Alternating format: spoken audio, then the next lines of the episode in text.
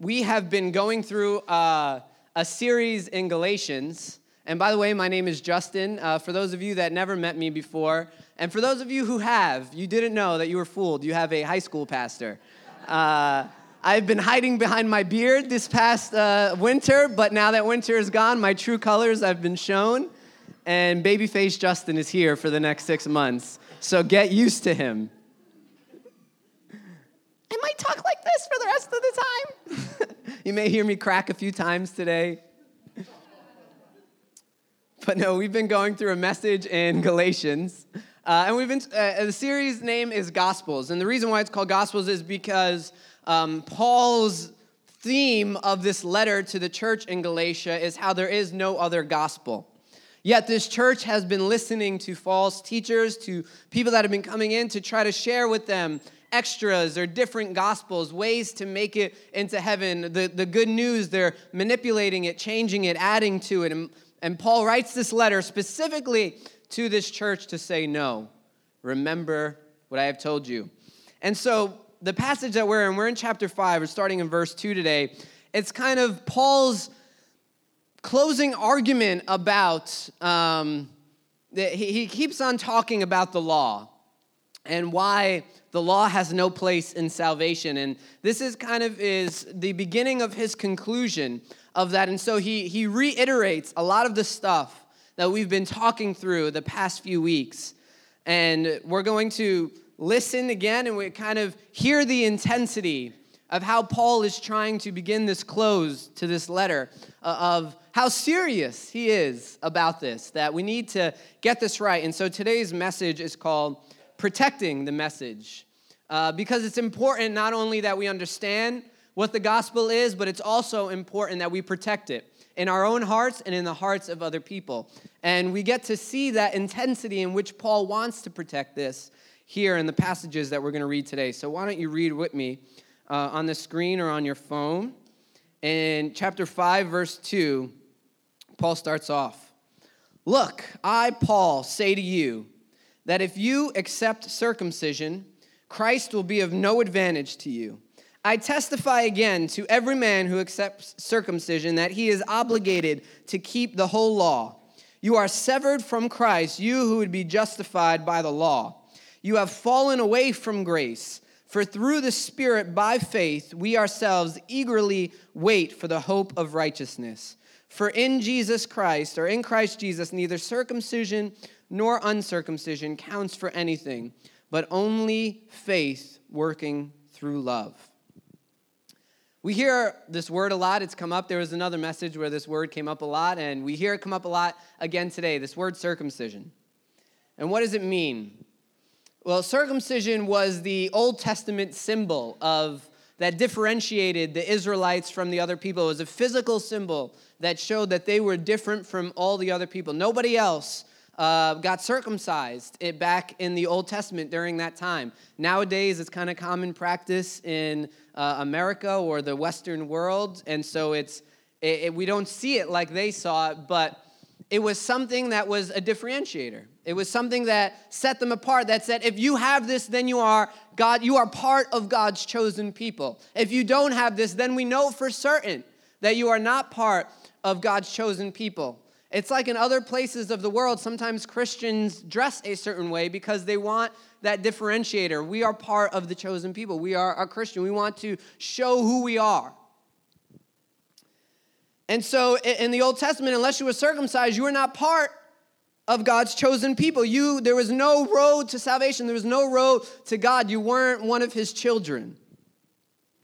And so because of this, there were Jews that had received Christ, they heard the message of Jesus, but then they said, No, you know, what we've been taught our whole life is unless you're circumcised, you're really not one of God's children. You're not one of his chosen. You're not, you're not really in this family. And so what they were doing is they were going to these other churches that had been converting non Jews. They were called Gentiles. They had been getting saved all over the Roman Empire, and they would come in and tell these non Jewish people, well, if you really want to be saved, then you have to believe in Jesus, but you also have to be circumcised, because that is the differentiator between us and the world.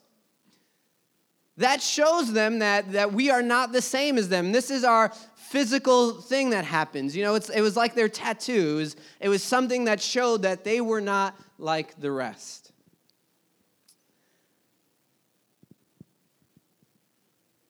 And so they came and they preached just get circumcised. You need that to be accepted.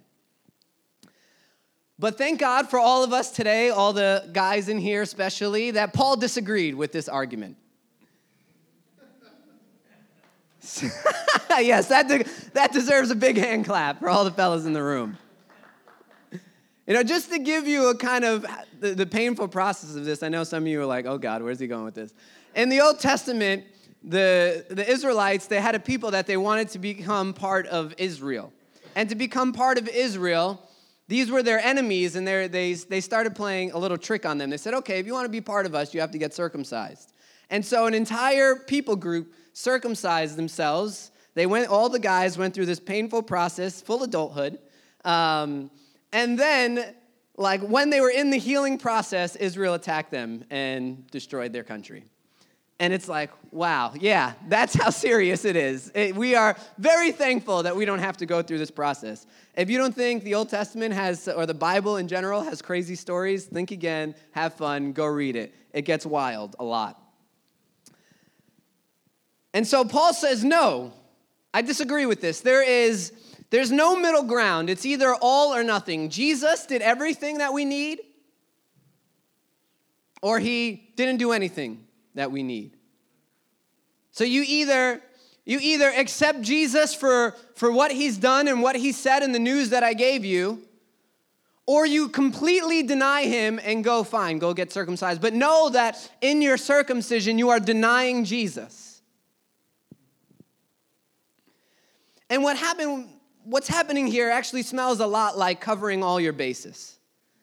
You know, you ever want to kind of get all your ducks in a row, cover all your bases, make sure that you're, you're, you know, just in case something happens, that's why we have an entire insurance industry. That's what it's based off. Just in case something happens, I have this to back me up. That's what this smells a lot like. Just in case, you know, we know that this is what we've been practicing, but you, you have to get it done because we've been told this forever. And so, yes, you believe in Jesus, but you're a Gentile, so just get this done. And it, it kind of reminds me of this, you know. It, and this is how Paul is describing or why he's getting mad. And this is kind of what it looks like to Jesus when you, in salvation, you want to cover all your bases because you're telling him he's not enough. You know, you just imagine you're dating some girl, right? I'm, I'm, I'm, I'm dating some girl, and I really like this girl, and I really want to marry her. Uh, and, you know, things are going really well. I think I'm going to get the engagement ring soon. I'm, I'm talking about it with my friends. I'm asking her best friend, you know, what kind of diamond cut that she wants. And all this is happening. But I think, you know what, there may be a chance that this doesn't work. And I don't, I don't like to be alone. So just in case this doesn't work and she says no, I'm gonna start dating this other girl. I'm gonna get my side boo. And I get my side boo, and you know, and you know, next week when I ask her to marry me, if she says no, at least you know I can go home and I won't be lonely that night. I have my, I got my side chick for me.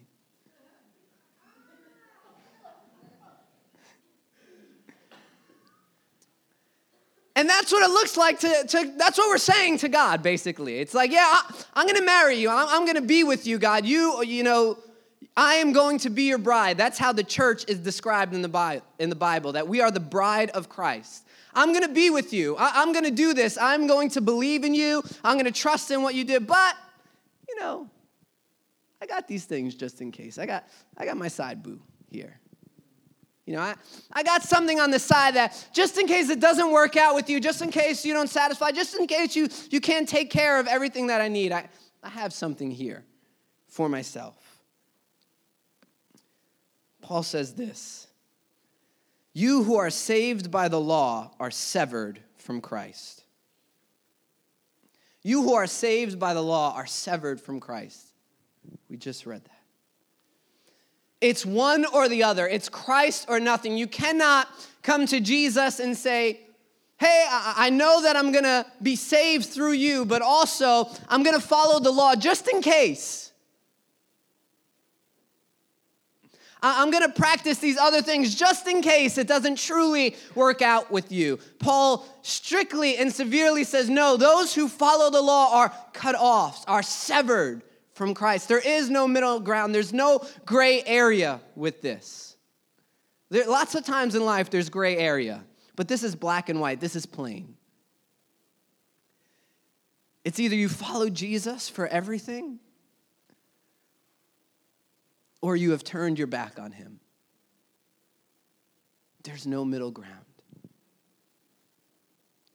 You can't, Paul's saying, you can't flirt with the law and then come home to Christ and say, But you were the, always the one I wanted to marry.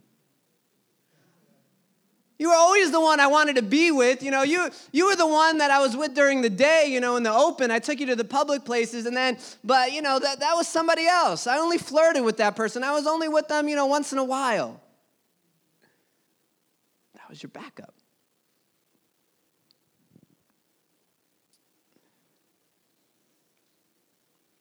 Our belief cannot be shared. Our belief has to be in Christ alone. Because if our belief is diverted into anything else, if we start buying insurance plans for our Christianity, if we start doing other things, looking to other things, people, places, gods, if we start looking elsewhere, even within ourselves, which is what they were doing here to follow the law, to be good workers of the law, then we're saying our belief is shared. And our belief cannot be shared. Our belief must be fully in one, in Him. And so Paul, this, this kind of thought turns sour again in the letter. And Paul,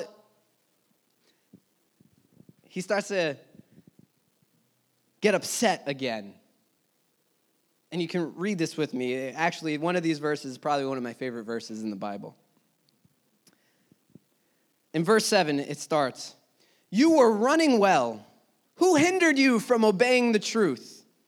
This persuasion is not from him who calls you. A little leaven leavens the whole lump. I have confidence in the Lord that you will take no other view, and the one who is troubling you will bear the penalty, whoever he is. But if I, brothers, still preach circumcision, why am I still being persecuted? In that case, the offense of the cross has been removed. I wish those who unsettle you would emasculate themselves. Whew. Okay. Ooh. Okay. Paul went there. You know, if you hear somebody, it's like, did I just hear that? You know? You know, some scholars think this was an attempt at humor in the Bible. Some just think Paul's upset. I don't know. For me, it's a little bit of both. I laugh and I'm like, ooh, ouch. In case you didn't understand, he's like, I hope they slip with the knife and castrate themselves. That's what he is saying. That is the, the Justin 2017 version, translation of that. But Paul is constantly going through great lengths to reiterate and reinforce his message because it's serious. There is actually a penalty for what you preach and what you believe. And we actually see a penalty both for a false teacher here and a penalty for a true gospel teacher here. And I wanna, I wanna live in there for a little while. And the first thing I wanna talk about is the penalty of the false teacher. Paul hints in this, in this passage that we just read that there's that at God's judgment being on this false teacher, whoever he was, that was falsely proclaiming to them circumcision. And you know, if you read elsewhere in the Bible, if you read one of Peter's letters, his second uh, epistle that he wrote, in chapter 2, we find it fleshed out kind of what is the penalty of false teaching, of a false teacher. And I, it, that whole chapter is kind of dedicated to, to false teaching. So read it, it's fascinating. If you ever kind of want to be scared into making sure you what you believe is right, go read 2 Peter 2 today when you get home. Because he says the, the penalty, he, he keeps on describing things that are going to happen to this false teacher. And they live around destruction, around suffering harm, and around judgment. These are very serious things. False teaching, false doctrine, to, to bring in something that was not the gospel was incredibly serious for the apostles. If we think that the early church had it all together and they didn't have people going around sharing uh, mistruth or non truth, let's think again because it was serious back then and it's serious today. There are people who take the Bible, there are people that take the message of the gospel and they twist it to their own means. They twist it to be popular, they twist it to be manipulative, they twist it to be damaging. And Paul and Peter in Second Peter says that destruction is coming to them. That, they're, that there's going to be a harm that is going to be suffered for them, that there's going to be a judgment that comes upon them for this. This is serious. This is not cavalier. It's not, oh, you know, he teaches one thing and I teach another. No, this is not that. There are things in the Bible that we can disagree on, but the gospel is not one of those things. There has to be a clear and a plain understanding of what Jesus has done and what it means for us. And there cannot be deviation from that. Because the moment there is deviation from that, then there's a penalty for that for the teacher, but guess what? There's also a penalty for the people who believe in the false teacher. Because Second Peter, he talks about not only the penalty of the false teacher, but also the penalty of the followers. He says that they will be enslaved. We just read about that last week with Paul. How false teaching enslaves you, it, it captures you. They will be robbed whether spiritually or financially. Peter hits on both. And they will be seduced to sin. So, if we ever wonder, should we get this right? Is it important who I listen to in podcasts? Is it important who I read in books? Is it important who I allow to speak into my life? Then, yes, understand that it is very important. It is incredibly important in your life because there is not only judgment for that person, but there are things that will happen in your life because of false teaching. You will allow your heart to be enslaved. You will allow yourself to be robbed. You will be seduced to sin.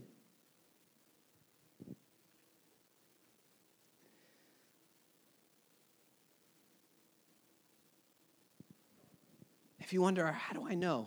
If someone teaches something, anything else other than Christ, run.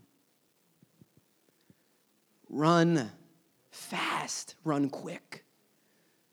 Get out of there. Turn it off, delete it. Throw the book into a fire. I don't know. Do whatever you have to do.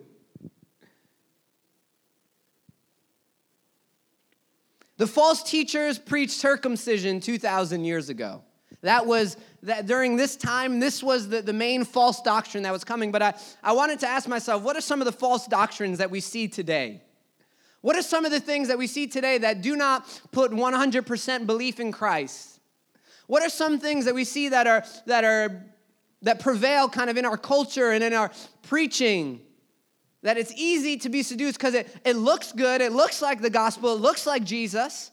You know, the, the circumcision party, they looked like Jesus. They were proclaiming him, they were proclaiming his death and his resurrection.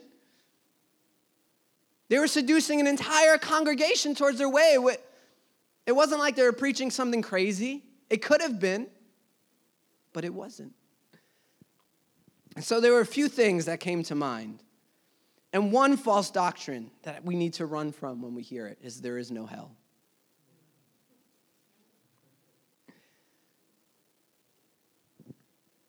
This negates our trust that we need to have in Christ to be saved. See, when people begin to preach that there is no hell, what they're preaching is a cheap salvation and a cheap grace.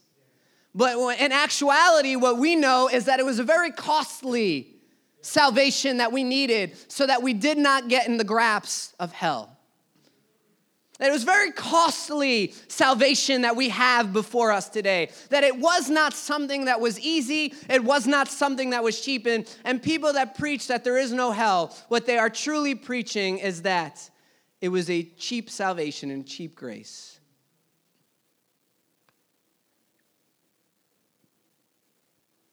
See, I don't need to put my trust in Christ if there is no hell. I don't, I don't need him. Why? Because we all go to heaven anyway. But in fact, Jesus, what his death and his resurrection did is it gave us the inheritance of salvation, that all who believe in him would be saved. And so when we hear, you know, these, these people, you know, they, you know, they go on Oprah, they go on all these different shows, they write books, millions of books sold, they have big churches, and it's easy to think, wow, you know, that, you know, they're a preacher. They're, they're on, it must be so. They're on Oprah or they, they sold, they have a best-selling book.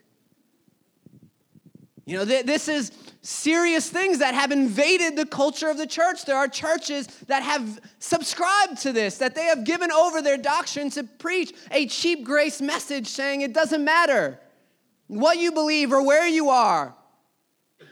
And what that does is it completely negates Christ. It takes him out of the equation completely. When we understand that he is the equation, there's no addition, there's no subtraction from him, there's nothing else. It is Christ alone and nothing else.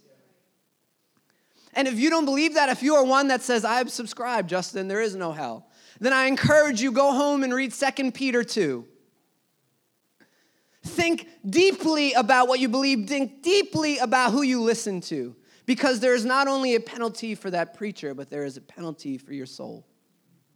Know the consequences of what you believe, the consequences of who you let speak into your life. The second thing that I think is a, is a big false doctrine is that being good is enough. See, what this does is it takes Christ out of the center and it inserts you in the center. For the non Christian, this negates what Christ needed to do to make me righteous because I can be righteous on my own. As long as I fill my to do list up, as long as I have some great willpower this week, as long as, you know, right before I die, as long as I was good, See, the problem with good is it's so subjective. And when you really get down to what good is, you realize that none of us are good. Because when we break one part of the law, the Bible says we have broken the whole law. But then also, I think Christians struggle with this. Because a lot of times in our heart of hearts, we think we can obtain it. We think, man, I don't have to do anything. Are you sure about that? Can God truly accept me because of someone else's actions? Are you positive? I remember sitting down with this one dude. He was a Christian for a decade. He had been going through a tough time in his life. I told him, man, all you have to do is just come before God now. He will accept your repentance, He will accept you because thankfully it's not on your merit, it's on His. And he said, No, Justin, you don't understand. I've been really bad. I can't pray right now. You don't understand. This guy, he had, he had just lost his virginity. He was in his young 20s. He wanted, you know, he was a Christian since he was young and he wanted to keep this until he was married. And so it was weighing heavily on him. But you know what? more than him falling into this adulterous sin, I was, confirmed, I was concerned because his heart didn't really believe the gospel. You know, a lot of times somebody will be, oh, you know, you had sex with somebody. Let's talk about that because you shouldn't do that unless you're married. So we need to we need to talk. Are you when are you going to see her next? So you got to delete their number. Yeah, all that stuff is fine, but really, in in his heart of hearts, he had a hard time believing what Jesus had done for him. And that to me was more concerning than what he had done because I know what he was doing was something that was coming from a place of not truly understanding what God had done. Because I realized in that moment that his Christianity was just him trying harder and harder every day. And some days you just can't try that hard and you're gonna fall. And so, if your Christianity is not rooted in Jesus having done the work for you, instead of you trying to do the work today, then guess what? You will be weak and you will fall. And that is saying to yourself that being good is enough as a Christian. The third thing that I've seen that has been a prevalent false doctrine is that God is your slot machine. It's true. It's, it's hard sometimes to realize this because, you know, you go to a church and it's like, blessing, yes. Promotion, yes. Good things always, yes. God is good as long as I have happiness, as long as I have a good job, as long as I have my house, as long as I get my promotion.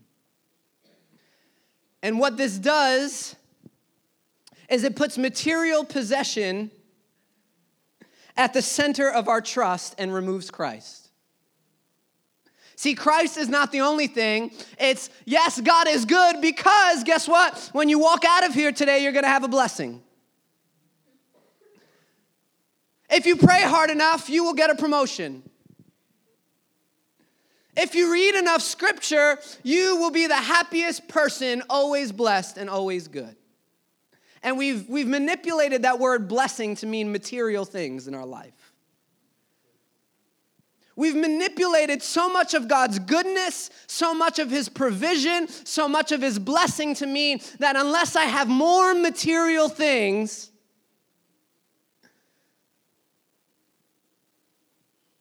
then God is not really good. And what this has done is it's taken Christ alone out of our hearts. And it said, yes, Christ plus more money, plus a better job, plus a house. If I have this, then that is true salvation. And unless you have perfection 100% all the time. You are good, you are happy, you have promotions, you have more money, you have a bigger house, you're getting that boat, you have vacations. Unless you have all that, then guess what? Something must be wrong in your life because God and what He has given to us already in salvation is not good enough. And we have added to it.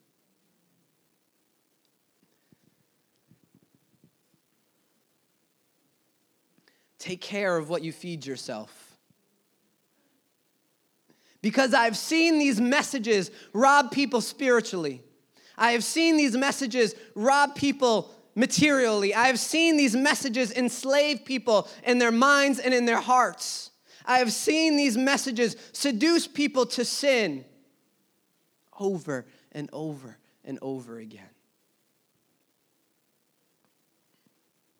And this is why we need to protect the message. This is why Paul is so serious. This is why Paul says you cannot believe anything. You are severed from Christ if you go any other way. This is black and white, this is not gray. This is not up in the air. This is not open to interpretation. This is the message. This is the gospel. And anything else, we must be vigilant because it comes sweet. They, they throw scripture out there. They read the Bible, they have degrees, they have books. But yet, it is false, it is seducing, it is appeasing, it is easier than the costly salvation of Christ.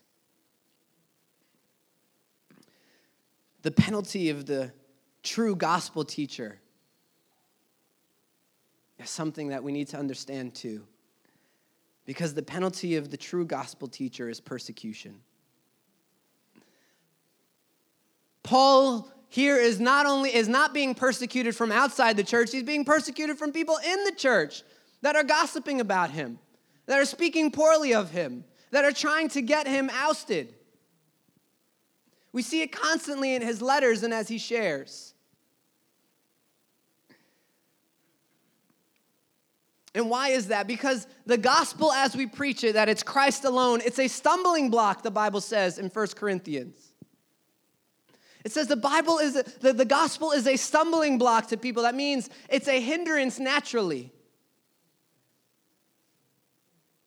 To those who are wise, it seems foolish. To those who are strong, it seems weak. To those who are rich, it seems poor. To those who are politically correct, it seems bigoted. To those who are proper, it seems gruesome. everything is backwards. A king who served others? It doesn't make sense. A Lord who was born in poverty? I don't know about that. He had to die in order to win? He freed us from the law so that we can actually follow it? These things don't compute. They don't make sense. But the challenge of believing in the gospel is actually where most of its beauty is found. That's where you get to see the wisdom of God. That, yes, to those who are wise, it seems foolish, but the Bible says that the foolishness of God is wiser than the wisest of men. Yes, it seems weak to the strong, but guess what? God says in His scripture that the weakness of God is still stronger than men. This is the beauty of what we believe. That God took every, every preconception, every notion, He turned it upside down and said, I am still able.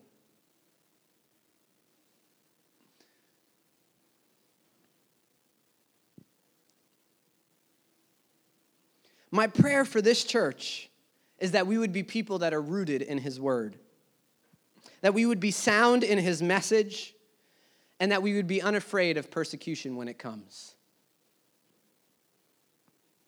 I want to encourage you today. If it's been a while since you opened up your Bible, to go home and open up your Bible and read it. Fall in love with the scripture. Fall in love with his message. Protect it in your heart. Learn about it. Know about it. Read. Find the good podcasts and the good books and the good preachers. And begin to devour and learn and love what it is Scripture is replete with places that show the people who are rooted deeply in it, that understand it, that don't look for it to kind of placate myself or show my own truths in it, but look to it for its own truth, that believe it for what it's truly trying to say. Those are the people that are rooted. Those are the people that don't sway to and fro, that don't look in the mirror and then two seconds later forget their reflection. These are people who are rooted in Christ. And I pray that Zion, that our church would be a church where our people are rooted in Christ, that we don't depend on the Sunday message to read scripture every week, that we don't depend on the pastor or the preacher to be our knowledge of scripture, but that when we go home, that we say, God, I want to know you. And we think of all these supernatural experiences to know him more. But in reality, he says, I've given you a book that teaches you all the things that you need to know about me. Read it, love it, protect it in your own heart and in the hearts of others. If you've never had or you don't have a Bible, come and tell me afterwards. Find, there's people that say host. You can ask one of them. We'll buy you one. I'll get you a Bible. We'll help you read it. We'll tell you where to start, how to go through it. If you have questions, we'll be there for you to answer those questions. Because we are serious about this thing. Too many times it's, it's, it's all propped up oh, it's the pastor's job to know the Bible, it's the pastor's job to read and to preach. I'm just going to take whatever he gives me. That's not how it's, it's our job to equip you to do this. That's what Scripture says. Stand and pray with me.